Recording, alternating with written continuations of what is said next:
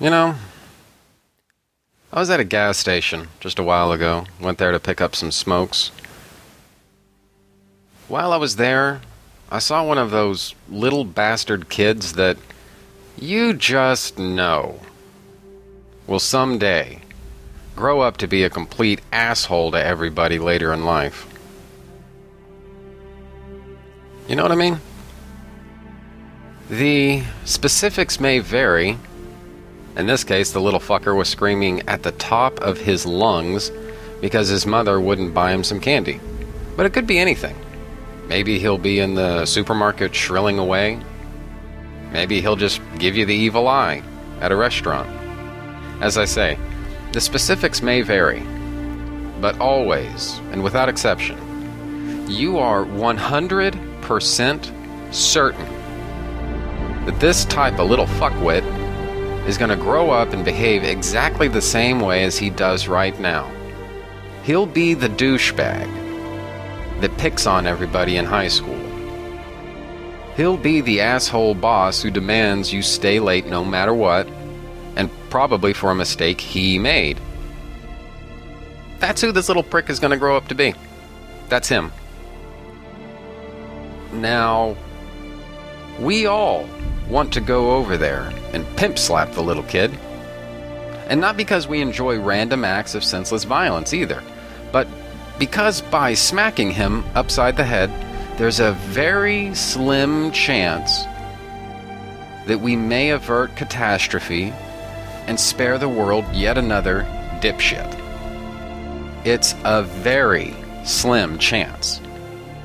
However, there's a really damn good chance that if you do that, you will end up in prison. So, of course, you don't actually smack the little twerp, but it's on your mind. It's definitely on your mind. And what the hell is wrong with you mothers out there anyway? Nobody wants to hear your little brat scream his heart out. Shut the little bastard up. It's not cute, or assertive, or creative. It's really fucking annoying, and in a fair and just society, not only would we be able to get away with smacking the fuck out of your kid, but we could then smack the fuck out of you for never correcting this type of behavior yourself. Has this ever happened to any of you? Am I the only one who's thought about this? Hmm. Just wondering.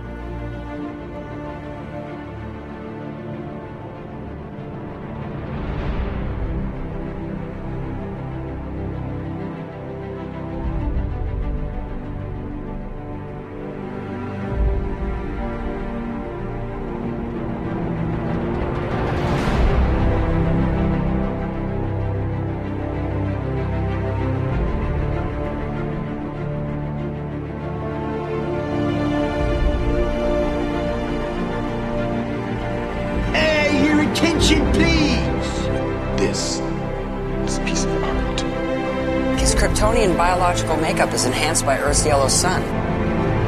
Doctor Doom wears body armor to conceal his own mangled form. Worst episode ever. Why? Who shot first? Yeah. Who gives a shit? It's what's called super nerd nitpicking over something that's not really that important.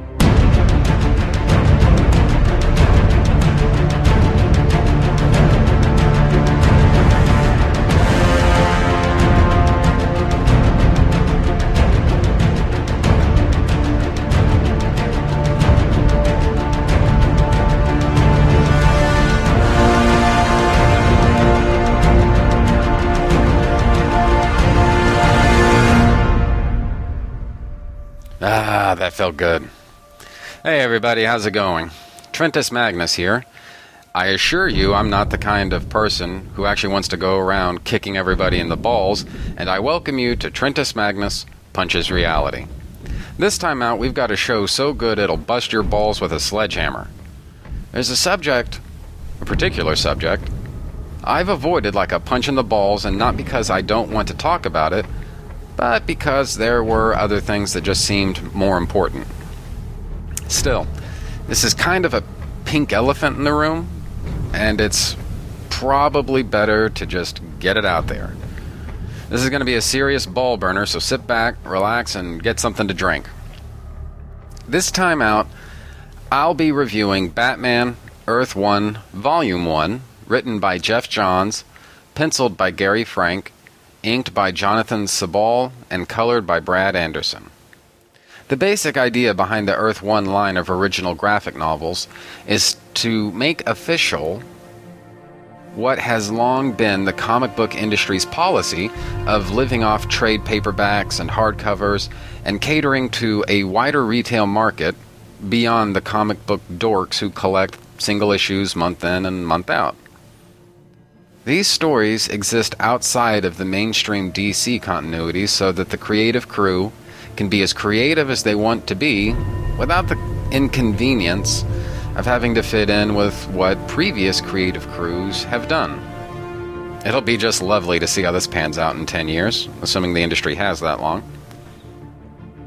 The tone of the Earth 1 volumes up to this point are completely different from any other comic book ever published in the history of the industry, in that they attempt to take a realistic approach to the material, which is a totally original idea for Batman. Nobody has ever attempted to tell a Batman story set in a realistic world before. Not sure if any of you knew that, but I, of course, am on top of things as usual.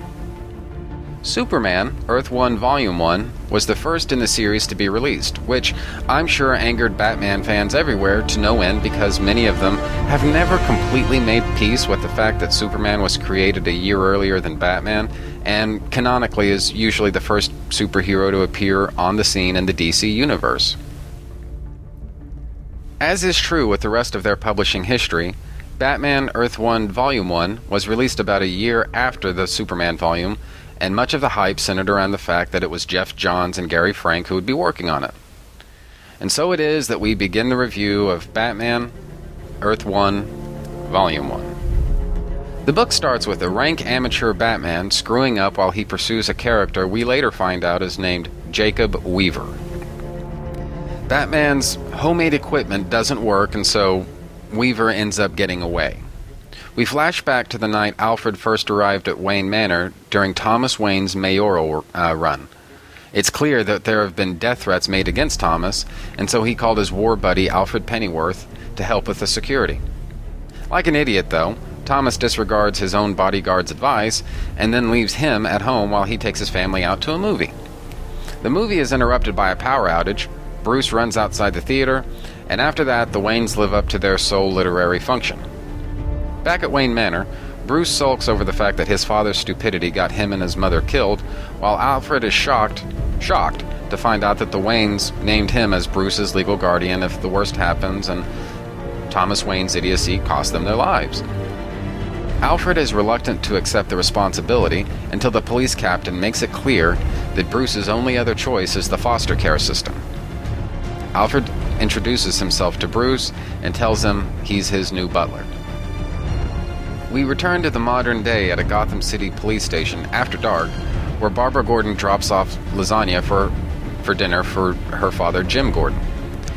Jim scolds her for being out after dark and only reluctantly lets her take the bus home by herself. He's then summoned to the captain's office where he meets his new partner, reality TV star Harvey Bullock.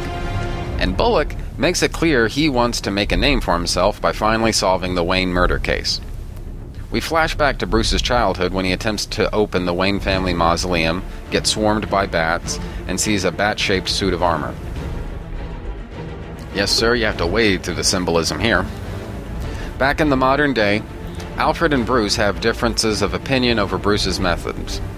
We flash back to Bruce's childhood when his friend Jessica stands outside of what's left of the Arkham family home. Jessica dares him to go inside, but before Bruce can explain why that's a horrible idea, Harvey Dent shows up, bullies Bruce a little, so Bruce cold cocks Dent and the fight is on. Back in the modern day, Alfred and Bruce continue having it out over Bruce's, Bruce's methods. Alfred says he'll stick around just long enough to solve the Wayne murder case, how Jacob Weaver, an employee of the mayor, is connected to the to the murder of uh, of Thomas Wayne by having Thomas Wayne's cigarette lighter, then solve the case, and only then can they hopefully put all of this behind them and have a normal life.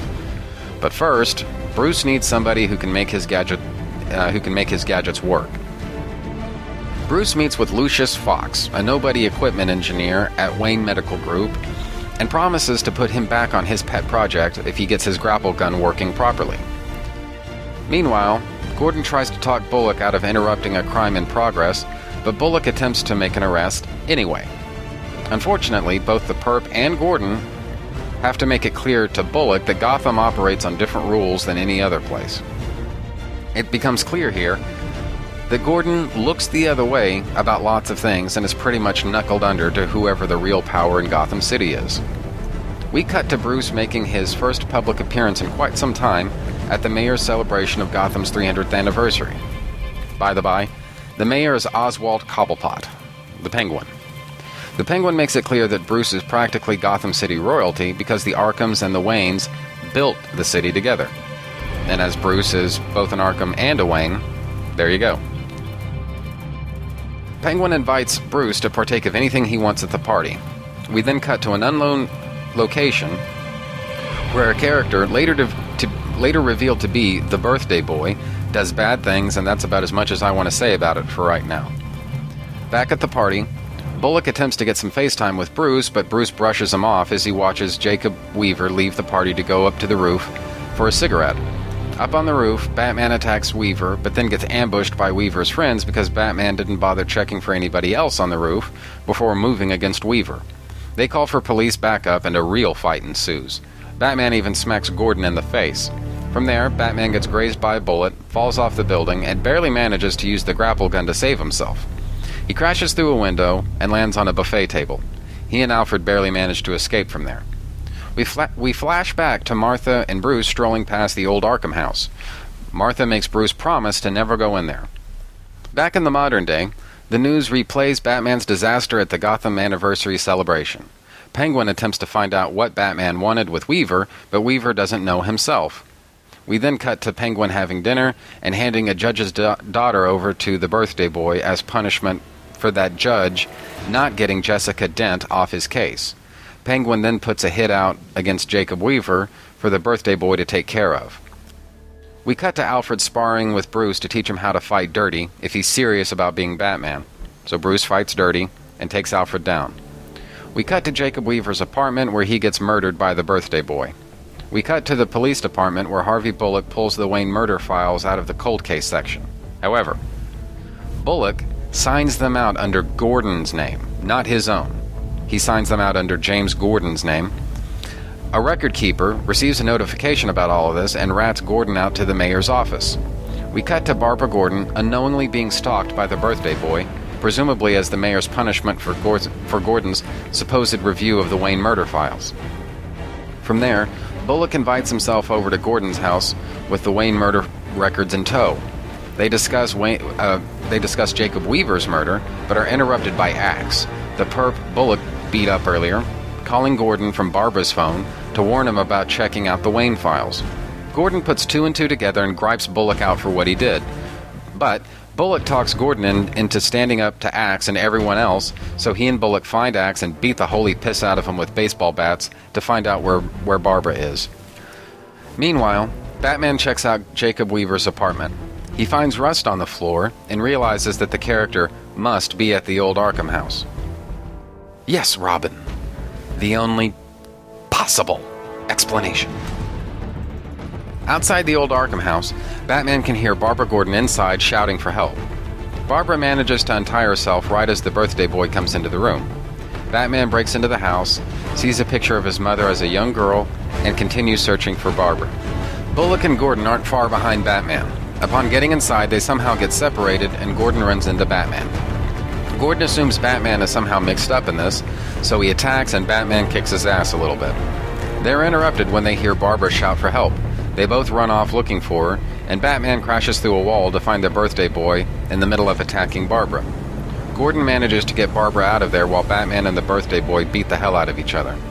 Bullock tries to intervene and help Batman, but the birthday boy slams him through the floor, through the floor, you understand, and into the basement for his trouble.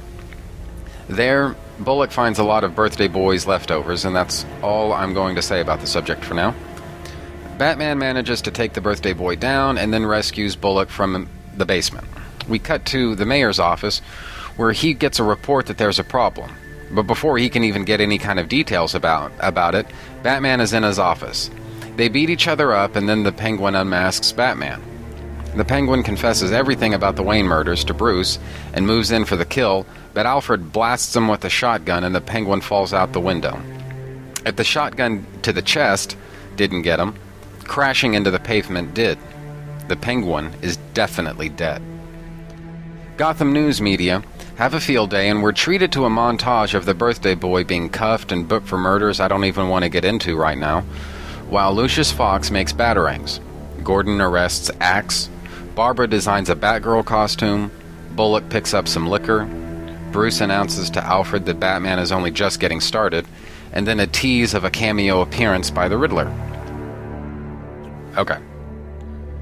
So, as I said, the basic idea behind Earth 1 is that, among other things, it would feature a more down to earth and realistic tone. Because, you know, we haven't fucking seen enough of that already. No, no. To me, this was easily one of the biggest flaws of the book. In the interest of fairness, I should say that the tone of realism might not have been Geoff Johns' responsibility. Or was it? Isn't he the chief creative who's he what's this at DC? Doesn't he have enough pull at the company to find an approach that actually distinguishes the Earth 1 universe from the mainstream universe? It's unknown and probably unknowable, since nobody ever asks Geoff Johns these types of questions. But either way you look at it, it's a really fucking idiotic approach to take to a Batman comic book at the moment. It's very similar in tone to what the mainstream Batman comics have been doing for a lot of years now.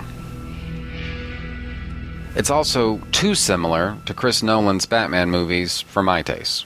If you like those movies, good for you. I'm happy. But I'm sick as hell of that approach to Batman. But because Geoff Johns and Gary Frank have a good track record of copying what movie adaptations have already done, they were the obvious choice for Batman Earth 1. I mean, it really is a no brainer if you think about it. None of this is to say there are no good ideas in Batman Earth 1 Volume 1. A good example of Geoff Johns definitely having his thinking cap on is setting Martha Wayne up as an Arkham. That was so clever an idea that it actually baffles me why nobody has ever thought about that before. Still, I'm kind of torn about Harvey Bullock. I like the idea of a reality show cop moving to Gotham City. I think it's clever.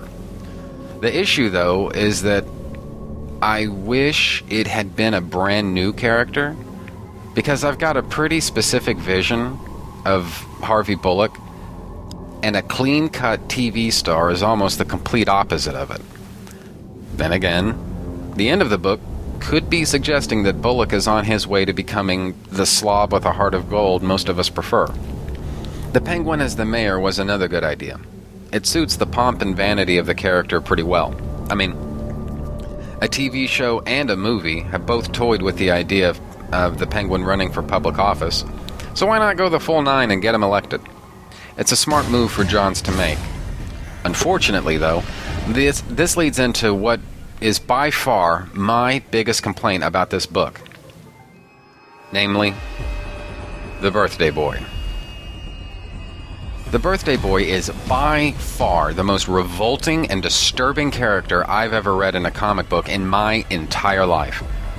In fact, I'd say that characters like the Birthday Boy are everything that's wrong with modern comics. Guys, there's an entire sick and disgusting part of society that none of us want anything to do with, and a child rapist and murderer is pretty close to the top of my list. The less I know about that kind of shit, the happier I tend to be. I don't need or want to open a comic book and read about the absolute worst real life society has to offer. In my opinion, Chris Nolan sucked every last bit of fun out of Batman. But I'd say that what Geoff Johns did is worse because he ran with the idea of absolutely no fun, but also injected all these creepy ass horror movie elements. Now, let me just pause here and say I usually outright fucking hate it when comic book fans play the escapist card, and so I'm not going to do that here. But at the same time, there are a lot of sick, sick people out there who victimize other people in sick, sick ways. And I'm at a point in my life when I'm I'm past not wanting it to happen anymore. I'm to the point I don't even want to know what goes on. Now, it's not Geoff Johns and Gary Frank's fault that I'm disgusted with modern society. But it is their fault that they apparently thought nothing, absolutely nothing, about putting something this depraved into a comic book. There's simply no excuse for this. None. Nobody needs to see this. And then there's Gary Frank's art. Now, I'm mostly familiar with Gary Frank from his run on Supergirl, where his creepy style fit the book like a glove, and Superman, where his creepy style is close to the total opposite of what Superman should be. I've only glanced at his work on Hulk, Supreme Power, and some other stuff. I'm told that his work there is first rate, but I also assume it's similarly dark and freaky. What I can say, though, is that Gary Frank's Bruce Wayne looks nothing at all like Adam West, Michael Keaton, Val Kilmer, George Clooney, or Christian Bale. So there's that. I thought his Thomas Wayne bore a slight resemblance to Christopher Reeve, but maybe that's just my imagination. This book is creepy as hell, and Gary Frank's Vertigo Light style fits the tone of it very well. Under the circumstances, I'm not sure if that's a compliment, but it's the truth. Several pages sickened me just looking at them. Now, throughout all the press and all the hype, Johns kept telling us that Frank is a Batman guy. And that may well be. But I'm not sure I want to see more of Gary Frank's Batman, especially if Geoff Johns is writing it. I don't always do recommendations, but in this case, I'll make an exception. I do not recommend this book. Not to anyone, and especially not to kids. There are things in this book that kids simply don't need to see. This isn't mature. This isn't thought provoking. It's dark, it's macabre, it's horror, and it's horrible. Do not read this book. Do not buy this book. Do not monetarily support something this awful. It may be well written on a technical level, but it's still abjectly foreign to what Batman stories ought to be. Look, people, I long ago realized that, as Denny O'Neil might say, Batman has evolved beyond my sensibility. I'm well aware. I enjoy reading my old back issues because that's a Batman I not only recognize, it's a Batman I can like. But I eventually reached a point where I realized I had to be a Batman fan on my terms, nobody else's. And to me, that means comics from the mid 80s up through the early 2000s. To me, with some exceptions, that is Batman. And part of this is how some Batman fans have behaved, particularly since Batman Begins first came out, when they've just behaved like completely pompous dicks. I'm well aware that some of this is my reaction to that contingent of the fans. Trust me, got the memo. All of this is to say, though, that I have to acknowledge that Batman Earth 1 Volume 1 is not intended for me. I have no idea what audience it's aimed for, but it sure as shit isn't me. If you enjoyed this book, honestly, I have no idea what to say to you. But if you enjoyed it, whatever, good on you. But I didn't. I've outlined my reasons why. And at this point, I think I'm washing my hands of Batman Earth 1 in general. This isn't Batman. This isn't Batman's world. I don't know those people. I don't recognize that world. And I want nothing to do with those stories. And I think that's about it. Yeah, yeah, yeah, play it. Come on. Yeah, play it loud. Play it loud. And now it's time to sit back and enjoy the Two True Freaks Internet Radio Broadcast. illogic, foolish emotions, a constant irritant, and transpire out freak! Two! Belong in a circus. right next to the dog-faced boy. True! I have come here to chew bubblegum and kick ass. And I'm all out of bubblegum. Oh,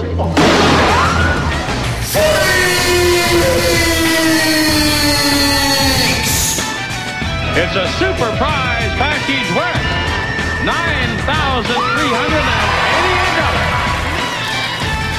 Money. This isn't the biggest bag over the head punch in the face I ever got. God damn it! Ow! Go away, Biden.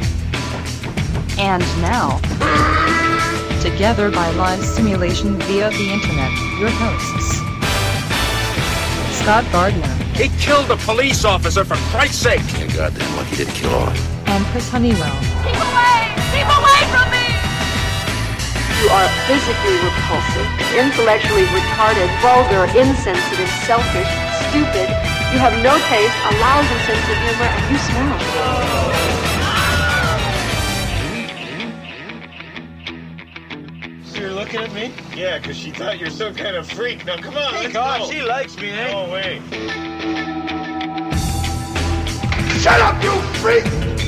Julius, you. I said shut up! It's a madhouse! A madhouse! TwoTrueFreaks.com.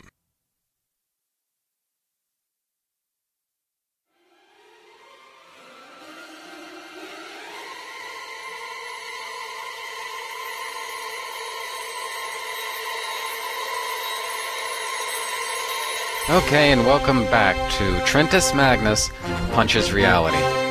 Today I'm going to be discussing Superman 2, and I'm really not sure some of you are going to like what I have to say. Now, I'm not going to recap the story of Superman 2 because if you haven't seen it yet, you really need to go watch it. And if you have seen it, a recap is a redundant thing for you, so either way, I'm not going to bother getting too far into that. Also, I don't want you to think of this as a review, per se. Uh, the idea is to bring up a few points about Superman 2 that have always bothered me. So I'm going to skip the scholarly analysis of it and, you know, the, uh, the themes and the deeper implications of Superman 2. Save all that stuff for some other time. I also don't want to get too much into the blood and guts of Superman's history on film, but at the same time, a little bit of background might help to put this episode into some kind of better context. Superman 2 was principally shot while production was underway for Superman the movie. Richard Donner would shoot all scenes that are relevant to, I don't know, the Daily Planet news office. He'd, he'd shoot those all at once. Then he'd move on to the Fortress of Solitude, shoot all of those scenes all at once, so on and so forth. However, there came a point in the production when the bean counters reasoned that if Superman the movie was going to meet its release date, work on Superman 2 would have to stop so that the cast and crew could refocus their efforts accordingly. So, after Superman the movie was released, um, Richard Donner was fired and not allowed to finish Superman 2. As a side note, I'd like to say that I don't have a fucking bit of sympathy for Donner about this. Uh, he was apparently willing to tell any reporter who'd listen what a bunch of assholes he thought the Salkinds were, and I suppose the Salkinds eventually found out about that. If any of you were stupid enough to smack talk your boss to the international media, you would deserve whatever you get, and what Richard Donner got was shit canned with extreme prejudice. I have no sympathy for him. So, Richard Lester was hired as Donner's replacement, and he completed work on Superman 2. However, Richard Donner did kind of get a chance to finish his version of the movie, and 2006 saw the release of Superman 2, the Richard Donner cut. allow me now to break away from fan orthodox and say that both movies are pretty bad. The Donner cut of Superman 2 is easily the worst of the two. Now, before I get into my complaints about the movie, allow me to talk about what I what I kind of enjoy.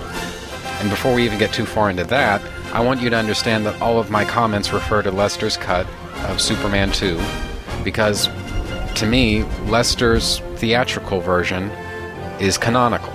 To me, that is Superman 2. So, Richard Lester shot several new scenes so that he could be properly credited as the uh, director of Superman 2. Several of those scenes included shots of Superman in action. For as good as the flying effects were in Superman the movie, the flying the flying stuff shot for Lester's cut of Superman 2 is even better. The effects technicians had learned a good deal from Superman the movie and they they were able to come back after a while and use those use those techniques to better effect in Lester's cut of Superman 2. Also, Christopher Reeve was on his A game for Superman 2. Uh, again, he was he was great in the role of Clark Kent and Superman and Superman the movie, but he takes his performance to a new level in Superman 2. At the same time, Gene Hackman's Lex Luthor is slimier and even more dangerous in Superman 2. We don't really get to see a whole lot of Ned Beatty in Superman 2, but I enjoyed the scenes that we did get. I thought they were comparable to the ones from Superman the movie. Jackie Cooper as Perry White and Marc McClure as Jimmy Olsen were both uniformly good in their roles, even though they just don't have a whole lot to do in the movie. As to the others, Terence Stamp's performance turned Zod from an uh, from an, an obscure Superboy villain from the 1960s to one of Superman's most iconic villains. Also, Sarah Douglas as Ursa is probably why I have a thing for goth chicks, so enough said there. At the end of the movie, Superman uses some kind of amnesia kiss on Lois to make her forget about his dual identity. Now, a lot of people bash on that, but I rather like it. Superman is trying to spare Lois the pain of losing the man that she loves. She'd carry that with her for years, maybe for the rest of her life, and it would never completely go away. Now, Superman can't rem- he, he can't remove his own pain, but he can ease hers. And so he does. I think this ending works a million times better than the original time travel ending because Superman and the world both have to live with the consequences of his decisions. He doesn't get to hit the reset button and just start all over. What he can do, though, is ease Lois's pain by, take, by taking away something that would probably hurt her for the rest of her years. Superman chooses to suffer in silence and all by himself rather than subject her to living with the consequences of, of his bad judgment, and I love that because it, it, it attaches real consequences to what Superman did. It, it just works so well for me. So, those are some of the good things about Superman 2. However, Superman 2 has a surprising amount of outrageous flaws and problems for a movie that's come to be so highly regarded by fans. If Smallville, or Man of Steel, or Lois and Clark, or Superman the Animated Series, or any other adaptation had Superman 2's problems, it would be burned in effigy, and fans may well lynch those responsible. For starters, the entire premise of, uh, of this movie is that Superman and Lois fall in love. Now, by itself, that's a little hard to believe because Superman and Lois have only had, what was it, like five or six scenes together by the time Superman flies her to the Fortress of Solitude. And by the way, guys, one of those is the scene in, uh, at Niagara Falls where Superman doesn't even talk to Lois. I'm just trying to put in as much as much padding in there as I can. At most, they only have like five or six scenes together, and it's because of that, it's hard to imagine someone as level-headed as Superman being so careless with his own heart. It's harder still to imagine that Lois would fall for him because there's there is no acknowledgement that he's been lying to her this whole time about his true identity.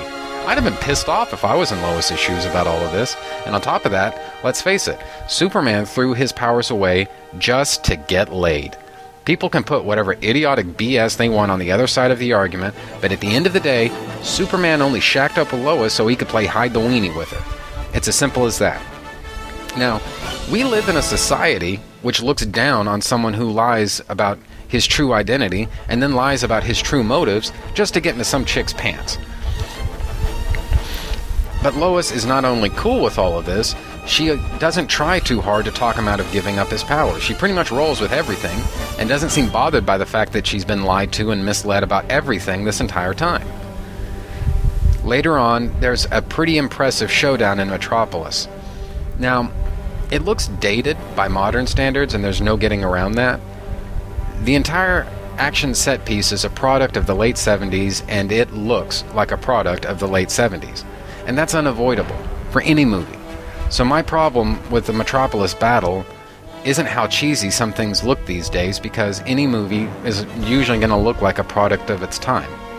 In Superman 2's case, it's actually quite the opposite. I think the Metropolis battle has a ton of production value under it. It uses rear rear screen uh, projection and wire effects for the flying sequences, and they all look, for the most part, just they, they look great. There are tons and tons of model cars and buildings, lots of practical effects such as explosions and streets caving in, and lots of other things. By the standards of its time, the fight sequence in Metropolis was probably a smorgasbord of awesome, and several parts of it look cool even today. So, my problem isn't with the fact that parts of the Metropolis uh, battle look a little bit quaint by modern standards. It's more that Superman doesn't really cut loose during the fight. One of the things fans enjoy in the comics is Superman going toe to toe with someone more or less on his power level, whether it's I don't Captain Marvel or Mongul, Darkseid, Brainiac, anybody. If it's someone who's on his level, it's it's always a lot of fun when Superman uses his fists, throws punches, tosses people around, and all that stuff. But that's really not what we see in Superman 2. In Superman 2, Superman comes off looking kind of like a wuss. He never really gets tough with the Kryptonian villains, and by and large, they never really get tough with him either.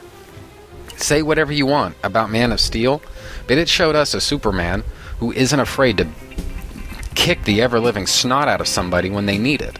And that kind of thing is not dependent upon budget. It could have been done at no additional cost in the 70s as easily as today. There's practically speaking, there's really no difference between showing Superman punch Non in the face versus Superman do all that sissy Mary kicking and stuff. So, much later on in the movie, Clark Kent returns to the diner to face Rocky, the truck driving bully who'd kicked his ass earlier in the movie. Clark didn't have superpowers at the time, and Rocky sucker punched him and then he beat the stuffings out of him. So Clark was hurt bad, guys. He didn't need I mean he he would need a trip to the hospital after a beating like that. But here's the thing. Superman would let that go. Number 1, all Rocky really did was take Clark down a peg, and let's face it, at that point, Clark needed to be taken down a peg. He needed to understand what he'd just given up. Any normal man could get beaten up like that, but Clark isn't and wasn't supposed to be a normal man. Clark needed to be taught a lesson. But number two, Superman wouldn't go so far out of his way just to teach one bully a lesson, especially under those circumstances. I'd have thought he'd know that after 12 years of Kryptonian brainwashing, but whatever. And here's another thing whether he paid for the damages or not, Superman wouldn't tear up someone's restaurant just to teach the bully a lesson. He wouldn't. Would not. And guys, you cannot blame this scene on the Salkinds or on Lester. This was written by Tom Mankiewicz and shot by Richard Donner. This train wreck of a scene is all on them. But the biggest flaw of Superman 2 comes in the showdown in the fortress. After Superman tricks the Kryptonians into thinking he'd just given up his powers, he crushes Zod's hand into powder. And then he throws Zod across the room, where he plummets to his death. Non tries to intervene, but ends up falling over and plummeting to his own death. After that, Lois turns on Ursa, punches her in the head, and she too falls to her death. Superman grins at Lois, they hug each other and talk smack to Lex Luthor for a while, and then fly off, leaving Lex to die in the Arctic. And shit, and the and the Donner cut, Superman brings the fortress crashing down while Lex is still inside. But as I say, we're not going to get into the Donner crap here. Superman, and this is the point, Superman either killed, let someone else kill, or else passively sat by while powerless people died. Now you're possibly saying, but Magnus, but Magnus, deleted scenes show that the villain survived. Look, take your deleted scenes outside. All right, nobody cares. If it's not in the movie, it didn't happen. If it's not in the movie, it didn't happen. If it's not in the movie, it didn't happen. The movie that people saw in theaters show those people fall to their to their deaths. The VHS tape and the Laserdisc release uh, releases in the 80s and 90s showed those people falling to their deaths. There is no version of the movie you can buy that shows the villains surviving. In fact, I don't think the deleted scene was even made available to the public until 2006 with the Richard Donner cut. But it still wouldn't matter because it's not in the movie. And if it's not in the movie, it didn't happen. Period. Now, the internet pretty much broke in half when Superman killed Zod and Man of Steel, but I'd argue Superman did a lot worse in Superman 2 and nobody has ever whined about it, but hey, I guess if you if you put Reeve in the movie and blare the Williams theme loud enough, people will accept anything. Well, I don't. Superman 2 has a lot of good things going for it. I'd even say it's a good movie and I enjoy watching it, but I'm sick and tired of people bashing on Superman 3, Superman 4, Man of Steel, Smallville, and other things for their problems while ignoring the zillions of major problems that Superman the movie and Superman 2 have. All I'm really trying to do here is broaden the conversation a little bit and show that these two movies are far from perfect. In fact, in certain cases, I'd, I'd go so far as to say they're outright fucking atrocities. If you can live with this stuff, Henry Cavill snapping someone's neck shouldn't be any great moral barrier for you. But what do I know? You've decided to go to a nearby restaurant. You ask the hostess to seat you in a booth. As you sit, you notice an animated conversation among the four seated behind you. They're talking about Star Wars and Doctor Who and something called the Laugh Olympics. These are the people you used to pants in high school, and yet you cannot help listening. Unable to tear your ears away, you realize you've just been sucked into the Dinner for Geeks. Dinner for Geeks, weekly at twotruefreaks.com.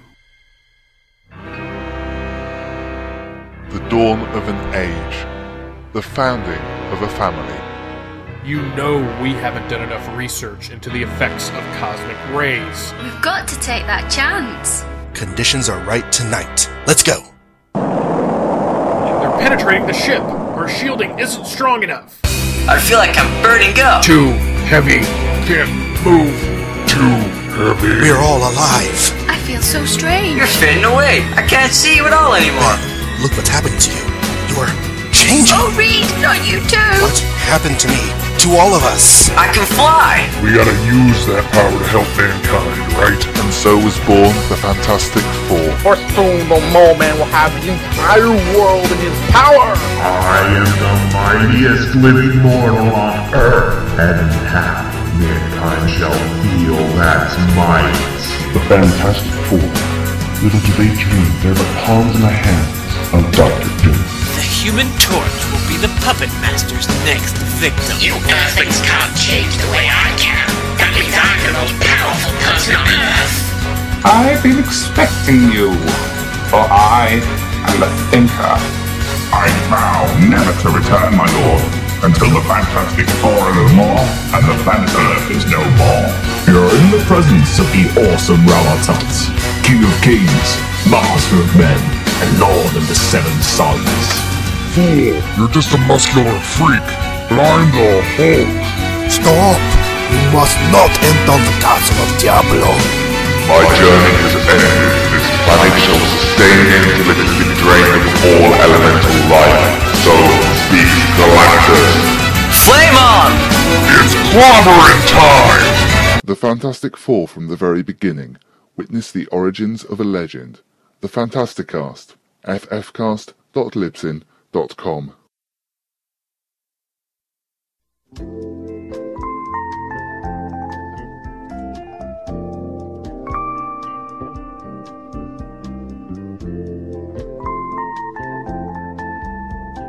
Okay, so I think that's just about the end of that. You can find the home for Trentus Magnus Punches Reality at magnus.libsyn.com. You can also find it on Facebook just by searching for Trentus Magnus Punches Reality. There you can interact with your fellow listeners and also see notifications of new episodes when I put them up. You can friend me on Facebook by searching for Trentus Magnus, which is spelled T R E N T U S M A G N U S. You can email me and my parole officer at trentusmagnus at gmail.com. Do you have a suggestion for a topic? Feel free to email me, and I might consider thinking about the possibility of potentially discussing whatever you have in mind. And that's a promise. If you enjoyed the show, review it in iTunes. If you didn't enjoy the show, review it in iTunes.